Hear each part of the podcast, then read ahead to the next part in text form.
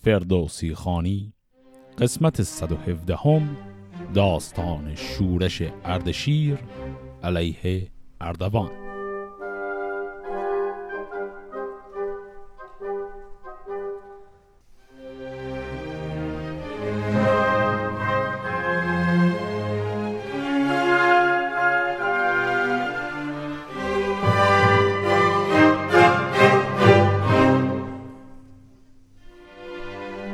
قسمت قبل که اردشیر پسر ساسان که از طریق پدرش نسبش به شاهان کیانی گذشته می‌رسه به دنیا آمد بزرگ شد زیر دست پادشاه محلی منطقه به نام اردوان و مورد غضب اردوان هم واقع شد.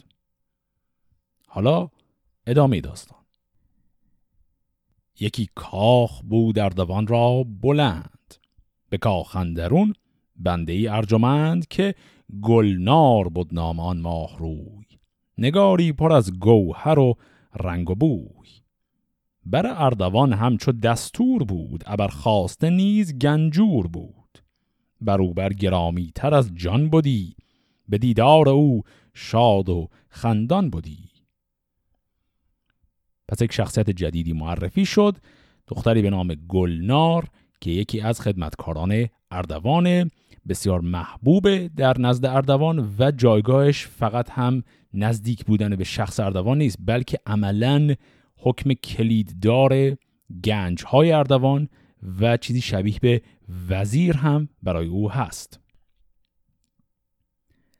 چنان بود که روزی برآمد به بام دلش گشت از آن خرمی شاد کام نگه کرد خندان لب اردشیر. جوان بر دل ماه شد جایگیر. همی بود تا روز تاریک شد همانا به شب روز نزدیک شد. کمندی بدان کنگرندر ببست گره زد بر او چند و بپسود دست. به گستاخی از باره آمد فرود همی داد نیکی دهش را درود. بیامد خرامان بر اردشیر پر از گوهر و بوی و مشک و عبیر. ز بالین دیبا سرش برگرفت چو بیدار شد تنگ در برگرفت.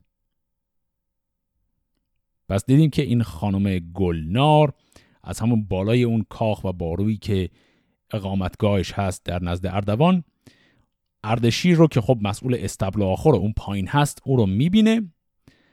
و با یک نگاه شیفته او میشه. نصف شب که میشه یک تنابی میندازه از اتاق خودش که در بالای این برج هست و میاد پایین و میاد در آغوش اردشیر.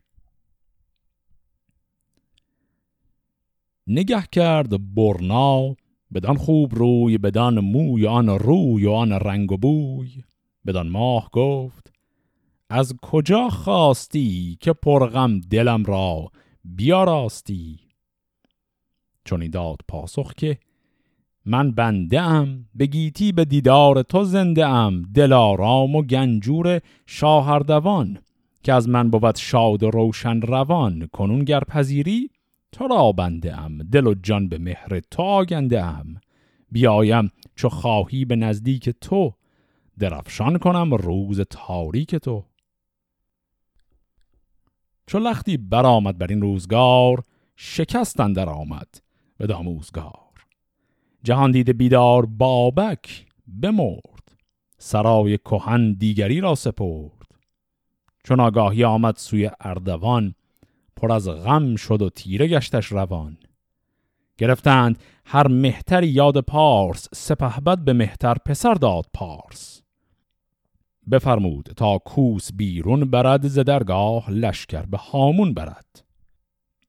جهان تیره شد بر دل اردشیر از آن پیر روشن دل دستگیر. دل از لشکر اردوان برگرفت و از آن آگهی رای دیگر گرفت که از درد او بود دلش پرستیز به هر سو همی جست راه گریز. پس بعد از آشنایی ما با داستان شیفتگی گلنار و اردشیر و قرار عاشقانه پنهانی اینها. داستان خیلی سریع یک واقعیت دیگری رو برای ما افشا می‌کنه که اصلا مسیر داستان رو به کل عوض می‌کنه و اون همین که بابک که زیر دست اردوان بود و منطقه استخر در پارس رو حکمرانی می کرد از دنیا رفته. و اتفاق عجیب اینجا تصمیم اردوان بود. به جای اینکه این اردشیر که خب به هر حال نواده بابکه و قاعدتا اردشیر داره بزرگ میشه که بعد جای بابک رو بگیره دیگه. اصلا برای همین رفته پیش یک خانواده دیگه تربیت شه بزرگ شه برای اینکه حکمرانی و امارت بهش برسه. اما اردوان به جای اینکه این پادشاهی رو به شکل متعارفش بده به نفر بعدی اصلا کلا یک پادشاه دیگه برای اون منطقه تعیین می‌کنه. و از غذا اون پادشاه دیگه کیه؟ پسر بزرگ خود اردوان. و این قضیه بسیار بر اردشیر سنگین میاد و به همین دلیل تلاش می‌کنه کلا از اون منطقه اصلا فرار کنه و بیاد بیرون. از آن پس چنان بود که شاه اردوان از اخترشناسان روشن روان بیاورد چندی به درگاه خیش همی باز جست اختر و راه خیش. همان نیز تا گردش روزگار از آن پس کرا باشد آموزگار. فرستادشان نزد گلنار شاه. بدان تا کنند اختران را نگاه. سروزن در آن کار شد روزگار نگه کرده شد اختر شهریار. چو گنجور بشنید آوازشان سخن گفتن از اختر و رازشان. سیوم روز تا شب گذشته سپاس کنیزک بپرداخت از اختر شناس. پر از آرزو دل لبان پرز باد. همی داشت گفتار ایشان به یاد. چهارم بشد مرد روشن روان که بکشایدن راز بر اردوان. برفتند با زیج ها در کنار زکاخ کنیزک بر شهریار. بگفتند راز سپهر بلند همان حکم او بر چه و چون و چند. که از این پس کنون تا نه بس روزگار ز چیزی بپیچد دل شهریار که بگریزد از مهتری کهتری سپه بود نژادی و گنداوری. و آن پس شود شهریاری بلند جهاندار و نیکختر و سودمند. خب پس در اینجا دیدیم که اردوان یک تعدادی اخترشناس آورده که به مدت سه شب کامل در آسمان نگاه کنند و در نهایت طالع نظام شاهیش رو براش بگن. و کسی هم که از اینها پذیرایی می‌کرد و راهنماییشون کرد طبعا همین خانم گلنار بود. سه شب گذشت و اخترشناسا اومدن و پیشگوییشون این بود که یک فرد کهتر یک فرد درجه پایینتر از زیر دست یک فرد مهتر فرار خواهد کرد و اون فرد کهتر تبدیل به یک پادشاه بسیار بزرگ خواهد شد.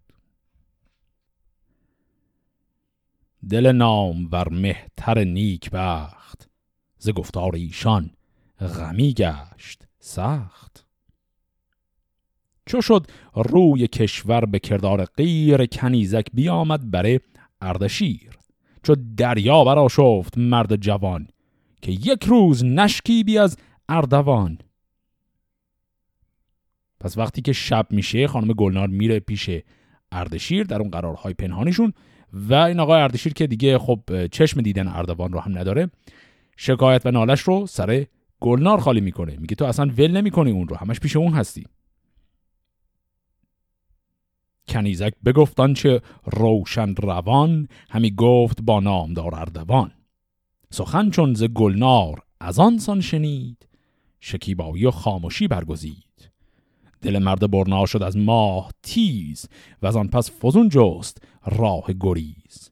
بدو گفت اگر من به دیران شوم ز ری سوی شهر دلیران شوم تو با من سگالی که آیی به راه. گری در بباشی به نزدیک شاه. اگر با من آیی توانگر شوی. همان بر سر کشور افسر شوی.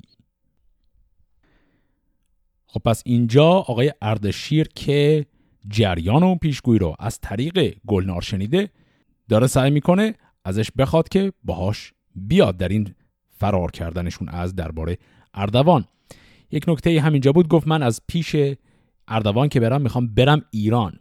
و اینم باز همون شبیه بقیه موارد. اینجا ایران صرفا مجاز از یک شهری که پایتخت ایرانه. اما یه مقدار اینجا پیچیدگی به وجود میاد چون تو دوره اشکانیان ما دیگه پایتختی البته نداریم. منظورش همون رفتن به استخر همون شهری که قبلا پایتخت ایران بوده. چون این داد پاسخ که من بنده ام نباشم جدا از تو تا زنده ام همی گفت و با لب پر از باد سرد فرو ریخت از دیدگان آب زرد. چون این گفت با ماه روی اردشیر که فردا به باید شدن ناگزیر. کنیزک بیامد به دیوان خیش به کف بر نهاده تن و جان خیش چو شد روی گیتیز خورشید زرد به خم مندر آمد شب لاژورد. کنیزک در گنج ها باز کرد ز هر گونه جستن آغاز کرد. ز یاقوت و از گوهر شاهوار ز دینار چندان که بودش به کار گرفت و بیامد به جای نشست بدان خانه بنهاد گوهر ز دست. همی بود تا شب برآمد ز کوه بخفت در دوان جای شد بیگروه از ایوان بیامد به کردار تیر بیاورد گوهر بر اردشیر. جهانجوی را دید جامی به دست نگهبان اسبان همه خفتم است کجا؟ مستشان کرده بود اردشیر که او خواست رفتن همی ناگزیر. پس وقتی اینها نقشه فرار رو ریختن اردشیر نگهبان اسب ها رو طبعا مست کرده و می‌تونه اسب ها رو بدزده. از اون طرف گلنار هم که گنجور دربار اردوان بود رفت در گنج ها رو باز کرد و یک عالمه گنج های مختلف ورداشت برای اینکه در این سفر با خودشون ببرن. دو اسب گران مایه کرده گزین برا خور چران همچنان زیر زین. جهان جوی چون روی گلنار دید همان گوهر و سرخ دینار دید. همان در زمان پیش بنهاد جام بزد بر سر تازی اسپان لگام. بپوشید خفتان و خود برنشست یکی تیغ زهراب داده به دست. همان ماه رخ بر دگر بارگی نشست و برفتند یک بارگی. پس به این شکل گلنار وردشیر شبانه از قلم روی اردوان فرار می‌کنند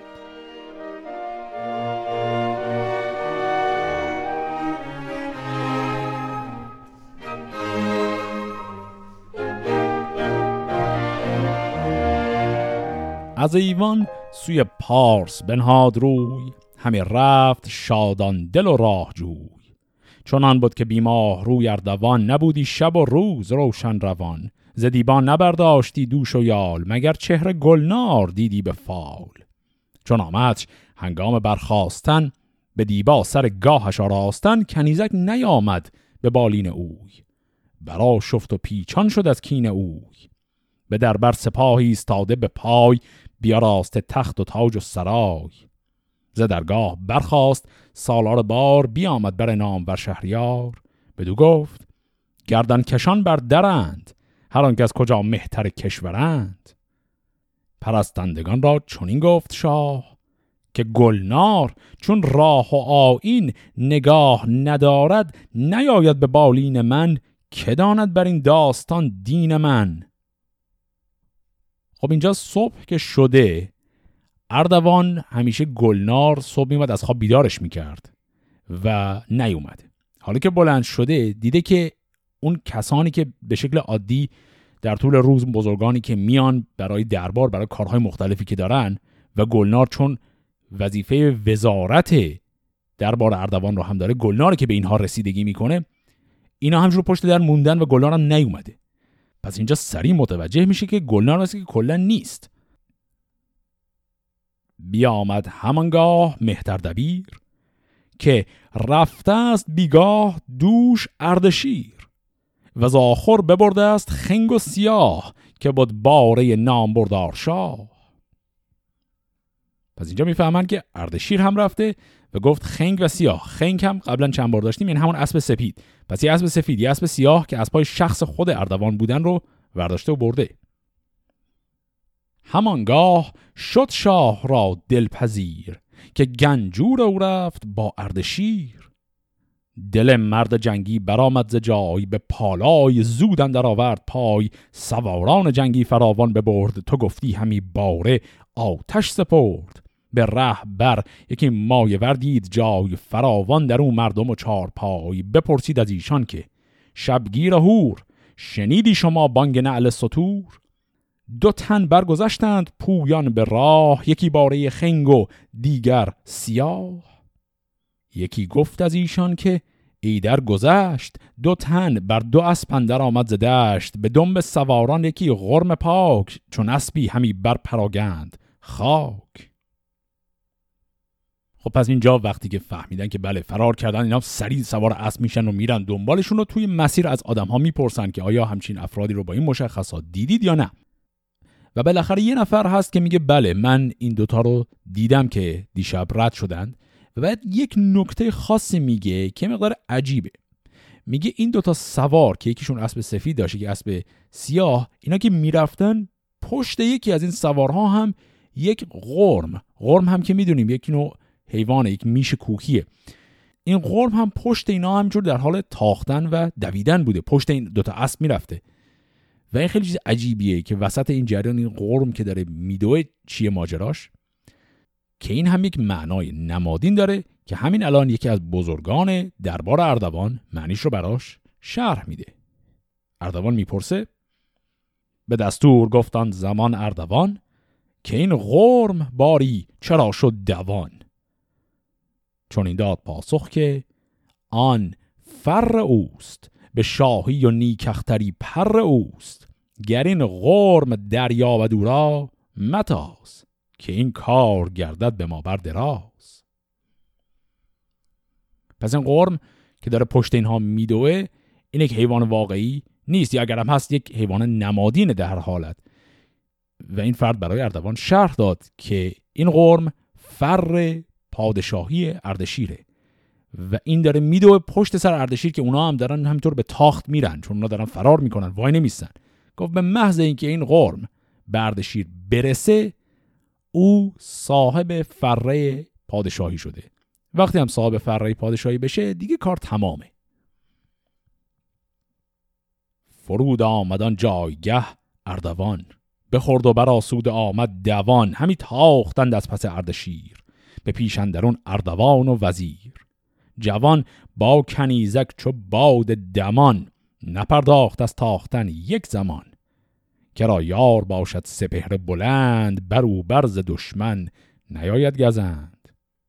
از آن تاختن رنجه شد اردشیر بدید از بلندی یکی آبگیر.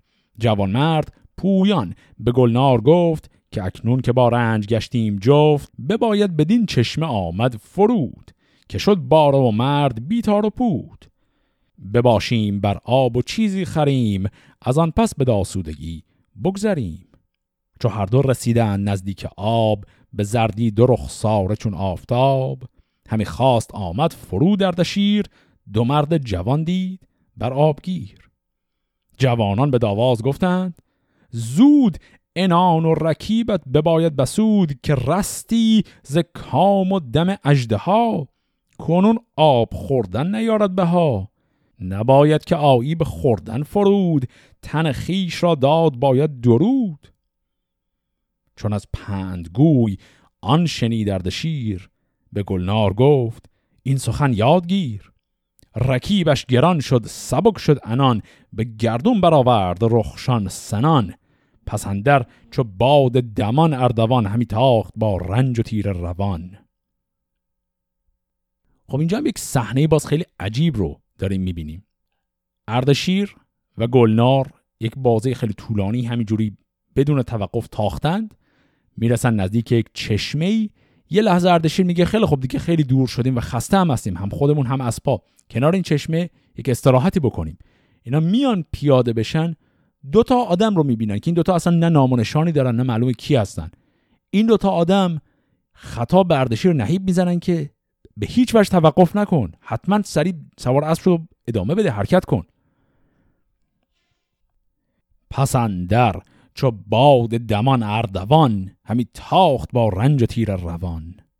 بدانگه که بگذشت نیمیز روز فلک را بپیمود گیتی فروز یکی شارستان دید با رنگ و بوی. بسی مردم آمد به نزدیک اوی. چون این گفت با موبد آن نامدار که کی برگذشتان دلاور سوار. چون این داد پاسخ به دو رهنمای که ای شاه نیکختر پاک رای بدانگه که خورشید برگشت زرد بگسترد شب چادر لاجورد بدین شهر بگذشت پویان دو تن. پر از گرد و بی آب گشته دهن. یکی غرم بود از پس یک سوار که چون او ندیدم بر ایوان نگار. خب پس باز هم این همون صحنه تکرار شد. اردوان و یارانش رسیدن به یک شهری. از فردی اونجا پرسیدن که این دو نفر کی رد شدن. نه تنها زمان رد شدنشون بهشون گفتن بلکه گفتن پشت یکی از این سوارها هم یک غرمی همجور داشت میتاخت و باش می‌رفت که خیلی چیز عجیبی برای اینها هم بوده. اون صحنه چشمه و اون دوتا فردی هم که اومدن و به اردشیر گفتن توقف نکن اونها را هم میشه یک نوع قدرت غیبی دونست. خیلی شبیه همین قرم. یعنی درست مثل همین حیوانی که بخت اردشیر رو داره میاره تا برسه بهش اون دوتا انسان غیر عادی و عجیب که همجوری یهو وسط اون چشم پیداشون شد هم به نوعی سخن بخت و تقدیر اردشیر بودن چون اردشیر در تقدیرش آمده که باید پادشاه بشه و تمام اینها دارن جوری کار می‌کنن که اردشیر به پادشاهی برسه. در ادامه حرف های اون کت خدای ده با اردوان اینطوری میگه. چون این گفت با اردوان کت خدای که از ایدر مگر بازگردی به جای سپه سازی و ساز جنگ آوری که اکنون دگرگونه شد داوری که بختش پس پشت او برنشست از این تاختن باد باشد به دست. یکی نامه بنویس نزد پسر. به نامه بگوی این سخن در به در. نشانی مگر یابد از اردشیر نباید که او دوشد از غرم شیر. پس این موبد یا کت خدای ده هم متوجه معنای نمادین همین غرم شده بود. و گفت که این به وضوح بختشه که داره بهش می‌رسه. و گفت الان دیگه قضیه فرق می‌کنه. تو بخوای با چند نفر سوار بدوی دنبالش تا بگیریش دیگه اونجوری نیست ماجرا. گفت این بختش که بهش برسه ماجرا دیگه چیز دیگری است. پس الان یک نامه بنویس به پسرت چون می‌دونیم که پسرش شد حاکم منطقه فارس. یعنی اون جایی که الان اردشیر داره فرار می‌کنه بهش حکمران اون منطقه پسر اردوانه. گفت نامه بنویس به اون و بگو آماده بشه برای یک جنگ. چو بشنید از او اردوان این سخن. بدانست که آواز او شد کهن. بدان شارستان اندر آمد فرود همی داد نیکی دهش را درود. چو شب روز شد بامداد پگاه بفرمود تا باز گردد سپاه. بیامد درخ ساره هم رنگ نی. چو شب تیره گشت اندر آمد به ری. یکی نامه بنوشت نزد پسر که کجی به باغ اندر آورد بر. چنان شد ز بالین ما اردشیر که از آن سان نرفت از کمان هیچ تیر. سوی پارس آمد به جویش نهان مگوی این سخن با کسان در جهان. پس این شد کار اردوان. برگشت به قلم روی خودش در شهر ری نامه نوشت و این رو گرش گفت. حالا از اون طرف می‌خوام ببینیم اردشیر به کجا رسید. و از این سو به دریا رسید اردشیر به یزدان چنین گفت که دست گیر تو کردی مرا ایمن از بد کنش که هرگز مبیناد نیکی تنش. براسود و ملاح را پیش خواند ذکار گذشته فراوان براند. نگه کرد فرزان ملاح پیر به بالا و چهر و بر اردشیر بدانست کونیست جز کی نژاد ز فر و از اورند او گشت شاد. بیامد به دریا همان در شتاب به هر سو برافگند زورق براب خب پس اینجا اردشیر هم داره از یک آبی رد میشه. مثل خیلی مواقع دیگه در شاهنامه وقتی میگه دریا منظورش الزاما دریا نیست بلکه صرفا یک آب زیاده. دیدیم که بارها و بارها رودخونه های مثل رود جیهون رو هم با لفظ دریا خطاب کرد. طبعا از فاصله شهر ری به فارس و شهر استرخ هیچ دریایی اون وسطشون نیست ولی خب رودخونه های زیادی اون وسط ها هستن. به حال حالا از این رودخونه هم عبور می‌کنند.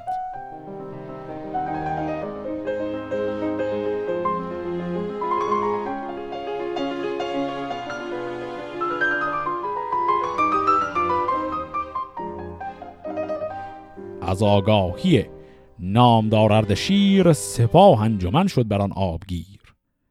هر آن کس که بود بابکی در ستخر به داگاهی شاه کردند فخر.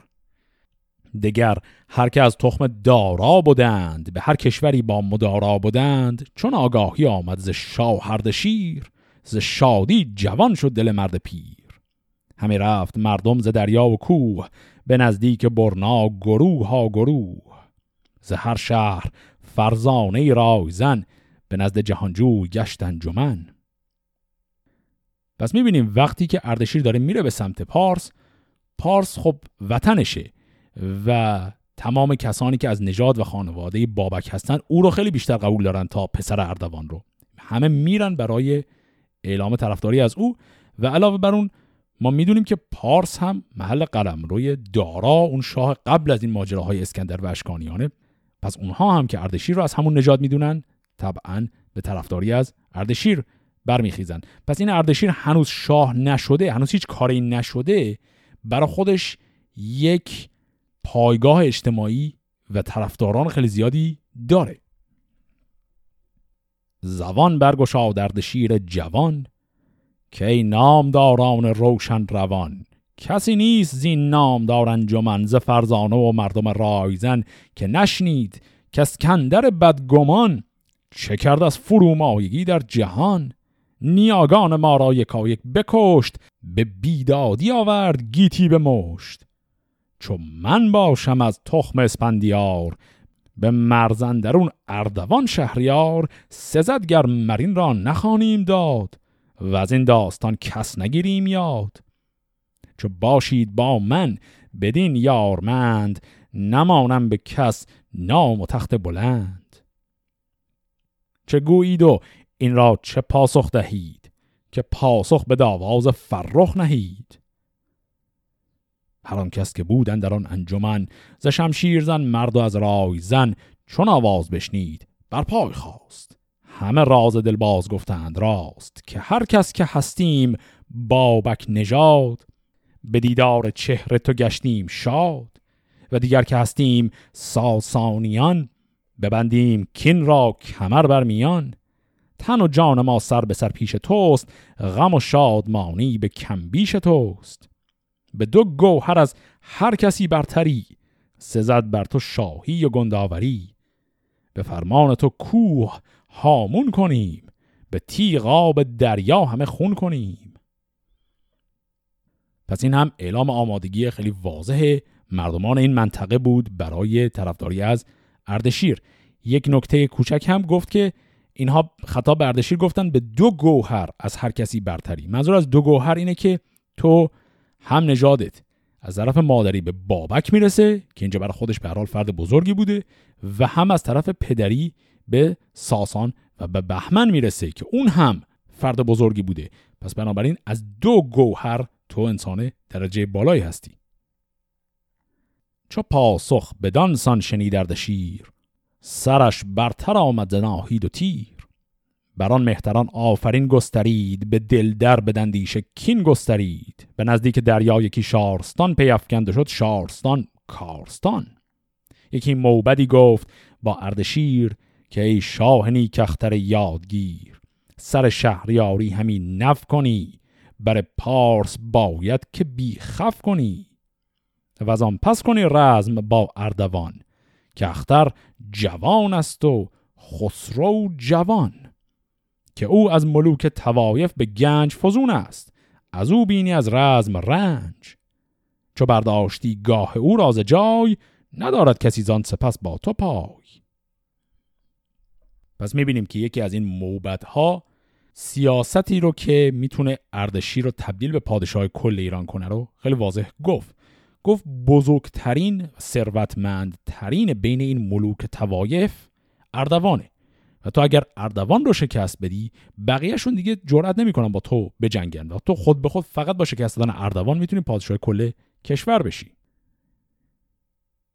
چو بشنید گردن فرازرد شیر سخنهای باگسته و دلپذیر چو برزد سر از تیغ کوه آفتاب به سوی ستخر آمد از پیش آب. خبر شد بر بهمن اردوان. دلش گشت پر درد و تیر روان. خب پس این بهمن اردوان میشه همون پسر بزرگتر اردوان. تا حالا اسمش نیومده بود تازه برای اولین بار اسمش رو هم شنیدیم. نکردیچ بر تخت شاهی درنگ. سپاهی بیاورد با ساز جنگ. یکی نامور بود نامش بناک. ابا آلت و لشکر و رای پاک که بر شهر جهرم بدو پادشاه. جهان دیده با داد و فرمان ربا مرو را خجسته پسر بود هفت. چون آگه شد از پیش بهمن برفت ز جهرم بیامد سوی اردشیر ابا لشکر و کوس و با دار و گیر. چو چشمش به روی سپه بود رسید از اسپندر آمد چونان چون سزید. بیامد دوان پای او بوس داد. ز ساسانیان بیشتر کرد یاد. فراوان جهانجوی بنواختش به زود آمدن ارج بشناختش. پراندیشه شد نامجوی از بناک دلش گشت از آن پیر پرترس و باک. خب پس دیدیم که این آقای بهمن اردوان می‌خواد لشکری جمع کنه اما اوضاعش خیلی خرابتر از این حرف هست. چون مردم اون منطقه و حکمرانان محلی همه طرفدار اردشیرن. یه مثالش رو الان دیدیم. کسی که حاکم شهر جهرم بود فردی بود به نام بناک و این آقای بناک به محض اینکه می‌فهمه اردشیر آمده فرار می‌کنه و میره به سمت اردشیر و به او ادای احترام می‌کنه. ولی اینجا اردشیر یه لحظه شک می‌کنه. به خاطر اینکه حدس می‌زنه شاید بناک اینجا اومده برای در حقیقت خیانت. یعنی از طرف اردوان یا از طرف بهمن پسر اردوان اومده و تمام این ادای احترام ها صرفا کلکشه. و آقای بناک هم برای اینکه این شک رو از دل اردشیر پاک کنه این کارو می‌کنه. بیامد بیاورد استا و زند. چون این گفت که از کردگار بلند بریده است پرمای جان بناک اگر دل ندارد سوی شاه پاک. چون آگاهی آمد ز شاه شیر که آورد لشکر بدین آبگیر چونان سیر گشتم سر از اردوان که از پیرزن گشت مرد جوان. مرا نیک پی مهربان بنده دان با دل و راز دارنده دان. پس کاری که این آقای بناک می‌کنه خیلی شبیه کاری که ما امروز هم می‌کنیم. ما امروز قرآن میاریم روش قسم بخوریم. اون زند اوستا آورد. روش قسم خورد که نه من واقعا طرفدار تو هستم. چو بشنید از او اردشیر این سخن یکی دیگر اندیش افگند بن. مرو را به جای پدر داشتی. برا نامدارانش سر داشتی. دل شاه از اندیشه آزاد شد سوی آذر رام خورات شد. نیایش همی کرد نزد خدای که باشدش بر نیکوی رهنمای. به هر کار پیروزگر داردش درخت بزرگی به برداردش و از آنجا آگه شد به پرد سرای عرز پیش او رفت با کت خدای سپه را درم داد و آباد کرد ز دادار نیکی دهش یاد کرد. این هم کلمه عرز رو در بیت قبل داشتیم. عرز یعنی کسی که مسئول کار آمار سپاهه مسئول باج و خراج سپاهه مسئول تقسیم کردن قناعم سپاهه و کارهای از این قبیل. اون کسی که دبیری که مسئول وظایف لشکر هست میشه مقام عرز خب پس اینجا آقای اردشیر به واسطه حمایت بزرگان محلی مثل آقای بناک عملا صاحب لشکر هم شد و الان در جایگاهی است که می‌تونه واقعا بجنگه. پس اون غرمی که باید می‌رسید به اردشیر تا بهش فره پادشاهی رو بده که خب جایگاه نمادین هم داشت دیگه عملا رسیده. دیگه عملا اردشیر الان در نزد حداقل مردمان منطقه پارس شاه محسوب شده. ولی خب به هر حال شاه واقعی اون منطقه هنوز پسر اردوانه و اردشیر یک نبرد با او باید داشته باشه.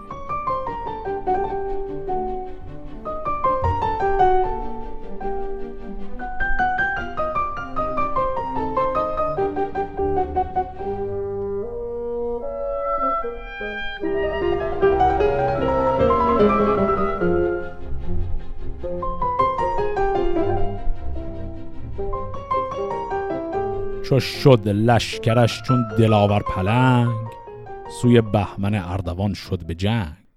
چو گشتند نزدیک یک با دگر برفتند گردان پرخاش خر. سپاه از درویه کشیدند صف همه نیزه و تیغ هندی به کف. چو شیران جنگی براویختند چو جوی روان خون همی ریختند. بر این گونه تا گشت خورشید زرد هوا پرز گرد و زمین پرز مرد. چو شد چادر چرخ پیروز رنگ سپاه بنا کندر آمد به جنگ برآمد یکی باد و گردی چو قیر. بیامد ز قلب سپاه اردشیر بیافگند از ایشان فراوان به گرز که با زور و دل بود و با فر و برز. گریزان بشد بهمن اردوان تنش خسته از تیر و تیر روان. پسندر همی تاخت شاهرد شیر ابا ناله بوغ و باران تیر. بر این هم نشان تا به شهر ستخر که بهمن بدو داشت آواز و فخر. ز گیتی چو برخاست آواز شاه ز هر سو بپیوست بیمر سپاه. مرو را فراوان نمودند گنج کجا بهمن آگنده بودن به رنج. درمهای آگنده را برفشاند به نیرو شد از پارس لشکر براند. پس در این نبرد بهمن شکست می‌خوره فرار می‌کنه اردشیر تمام گنج های او را هم تصاحب می‌کنه و باقی مانده لشکر او هم به لشکر اردشیر میپیوندن. پس الان اردشیر دیگه کل لشکر منطقه پارس به اضافه کل گنج ها و خزانه اون منطقه رو در اختیار داره. چون آگاهی آمد سوی اردوان دلش گشت پر بیم و تیره روان. چون این گفت که این راز چرخ بلند همی گفت با من خداوند پند. هر آن بد که از اندیشه بیرون رود ز بخشش به کوشش گذر چون بود. گمانی نبردم که از اردشیر یکی نامجوی آید و شهرگیر. در گنج بکشاد و روزی بداد. سپه برگرفت و بنه برنهاد. ز گیل و ز دیلم بیامد سپاه. همی گرد لشکر برآمد به ما و از آن روی لشکر بیاورد شاه سپاهی که بر باد بربست را پس اینجا دیگه نبرد بین بهمن پسر اردوان و اردشیر نیست بین خود اردوان و اردشیره اینجا هم باز نکته جالبی رو می‌بینیم. خود داستان دیگه پذیرفته که اردشیر شاهه. اردشیر هنوز اصلا شاه نشده رسما. و حتی اردوان رو هم هنوز شکست نداده. حالا چه برسه به اینکه کل ایران رو بخواد بگیره. اما به واسطه همون ماجرای رسیدن فره پادشاهی بهش داستان طوری وانمود می‌کنه انگار شاه شده و کلمه شاه رو برای اردشیر دیگه راحت دارن به کار می‌برن. میان دو لشکر دو پرتاب ماند. به خاکندرون مار بیخواب ماند. ز بس ناله بوق با کرنای جرنگیدن زنگ و هندی درای خروشان سپاه و درفشان درفش سرفشان سر تیغ های بنفش. چهل روز از انسان همی جنگ بود بران زیر دستان جهان تنگ بود. زهر گونه ای تنگ شد خوردنی همان تنگ شد راه آوردنی. ز بس کشته شد روی هامون چو کوه شده خسته از زندگانی سطوح. سرانجام ابری برآمد سیاه ستد کوشش و رزم را دستگاه. یکی باد برخاست با بومهن دل جنگیان گشت از آن پرشکن. بتوفید کوه و بلرزی دشت خروشش همی از هوا برگذشت. خب این کلمه بومهن هم یعنی زلزله. و چیزی که ما تا حالا در شاهنامه بسیار دیدیم در نبردها خیلی وقتا طبیعت هم به سوی طرف پیروز میاد و طبیعت به طرف پیروز کمک می‌کنه که پیروز شه. یا خیلی وقتا طبیعت به سطوح میاد از یک جنگی که ناعادلانه و نابرابر هست. چیزهای مثل مثلا قحطی و خشکسالی در هنگام یک جنگ طولانی رو قبلا چندین بار دیدیم. پس طبیعت هم برای خودش معیار اخلاقی خودش رو داره.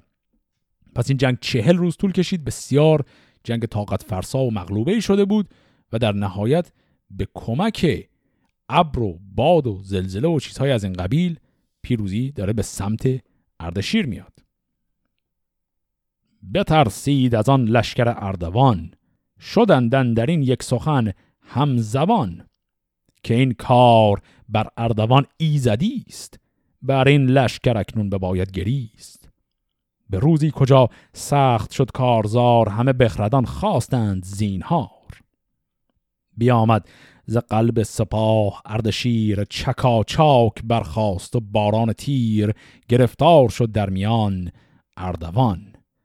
بداد از پی تاج شیرین روان. به دست یکی مرد خراد نام چو بگرفت بردش گرفته لگام به پیش جهانجوی بردش اسیر.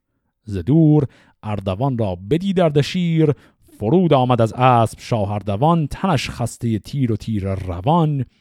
به دشخیم فرمود شاهردشیر که رو دشمن پادشاه را بگیر.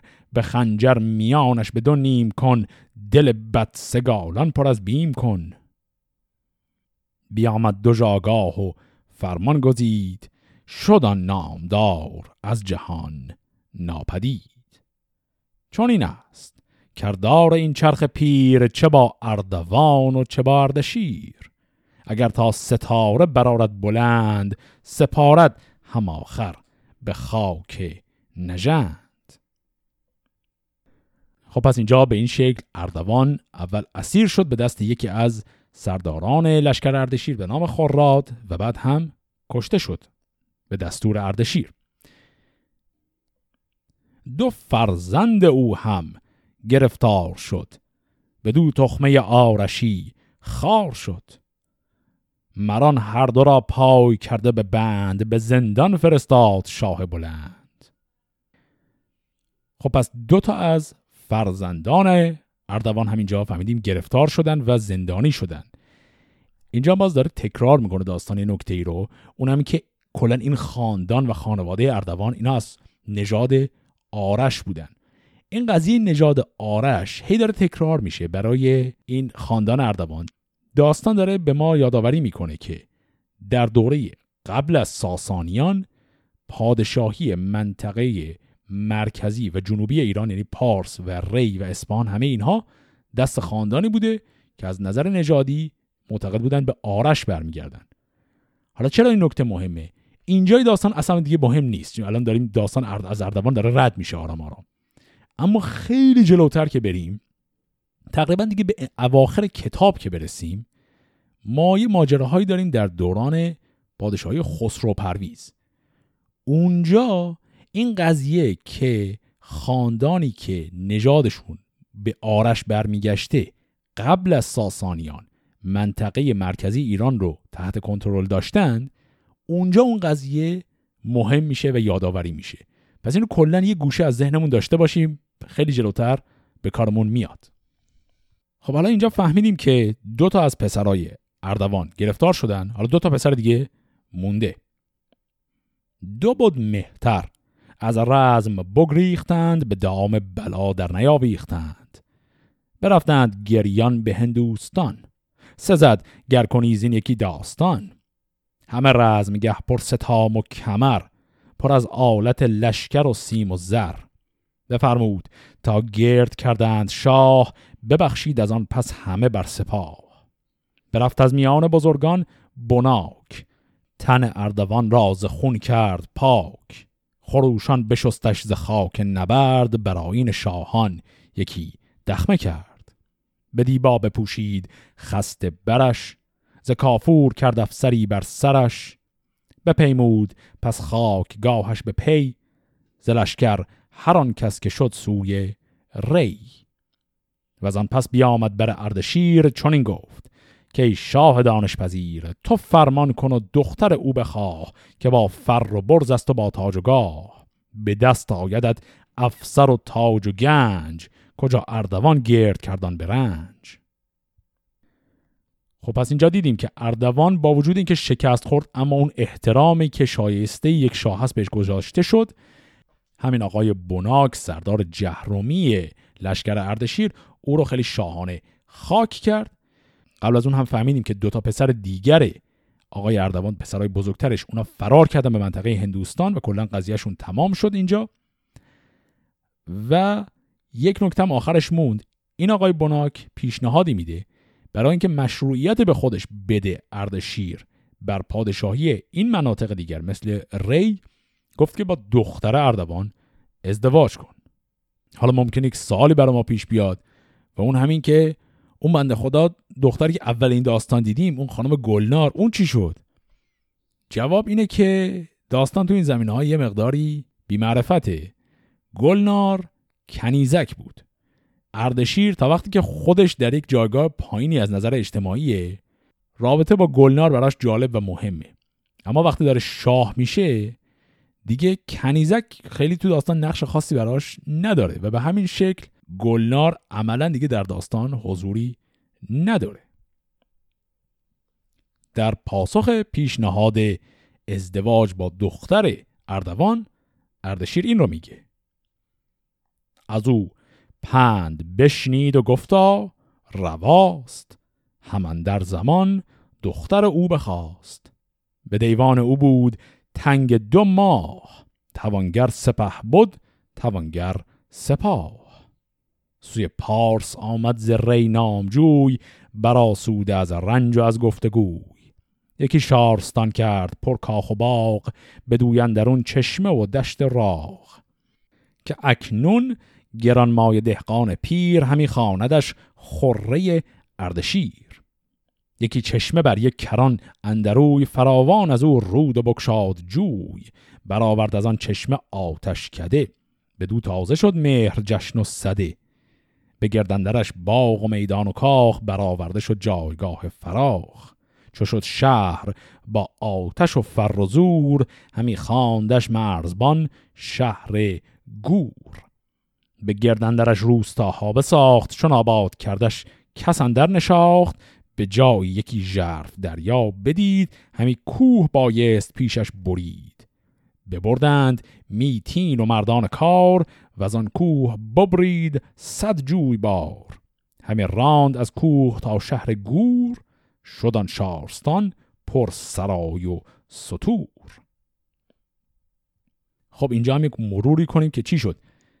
بعد از ازدواجش با دختر اردوان و به این شکل رسما و قانونا مالک اون منطقه شدن اردشیر عملا خودش تبدیل به یکی از همین پادشاهان محلی یا ملوک توایف شد و جای بزرگترین اونها رو هم گرفت.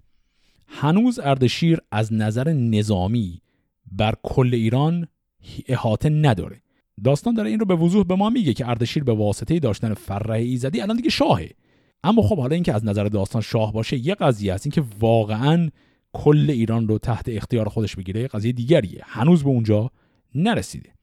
اما مثل هر پادشاه بزرگ دیگری کما اینکه در داستان شاهان قبلی است مثل دارا و دارا و اینها هم دیدیم اردشیر هم شروع به فعالیت های عمرانی می‌کنه. برای اینکه نشون بده چه شاه بزرگیه. وقتی برمیگرده به پارس چند تا چیز توی پارس می‌سازه. یکی شهریه که می‌سازه که اسمش رو می‌گذارن خره اردشیر. بعد هم چشمه هایی می‌کشه به سمت اون شهر و آبرسانی می‌کنه. گفت یک آتشکده جدید هم کنارش بنا می‌کنه. اما یک چیز بزرگتر هم کمی جلوتر بنا کرد. یک شهر دیگری که به نام شهر گور شناخته میشه اون رو بنا می‌کنه و گفت که در تو دل کوه هم یک مسیری باز می‌کنه تا آب از یک دریایی که پشت کوهی هست. حالا باز هم می‌دونیم دریا می‌تونه رودخانه یا دریاچه هم باشه. به حال آب رسانی بکنه به شهر گور. یک کلمه هم اینجا داشتیم گفت ببردند میتین و مردان کار. این میتین یعنی کلنگ و تیشه. اینا رو بردن برای اینکه به حال از دل کوه راه باز کنن برای آب. الان هم چون ما به حال به بخشای تاریخی شاهنامه رسیدیم خیلی از این شهرهایی که اسمشون میاد که این شاه و اون شاه بنا می‌کنه اینا شهرهایی که از نظر تاریخی واقعا وجود داشتن. خیلی هاشون به حال خراب شدن اما بعضی هاشون هنوز هم برجام موندن ولو اینکه خیلی هم عوض شدن در طول تاریخ. مثلا همین شهر گور هم در حقیقت در محل فعلی شهری در استان فارس است که به نام شهر فیروزآباد شناخته میشه. پس بنای این شهر رو هم آقای اردشیر در همون ابتدای پادشاهیش می‌گذاره. حالا باید بریم ببینیم اردشیر بقیه ایران رو چطوری می‌خواد برای خودش تصرف کنه تا بتونه تبدیل به اولین پادشاه کل ایران بعد از ماجرای ملوک توایف بشه بقیه داستان اردشیر رو در قسمت هفته آینده با هم دنبال می‌کنیم. فعلا خدا نگهدار.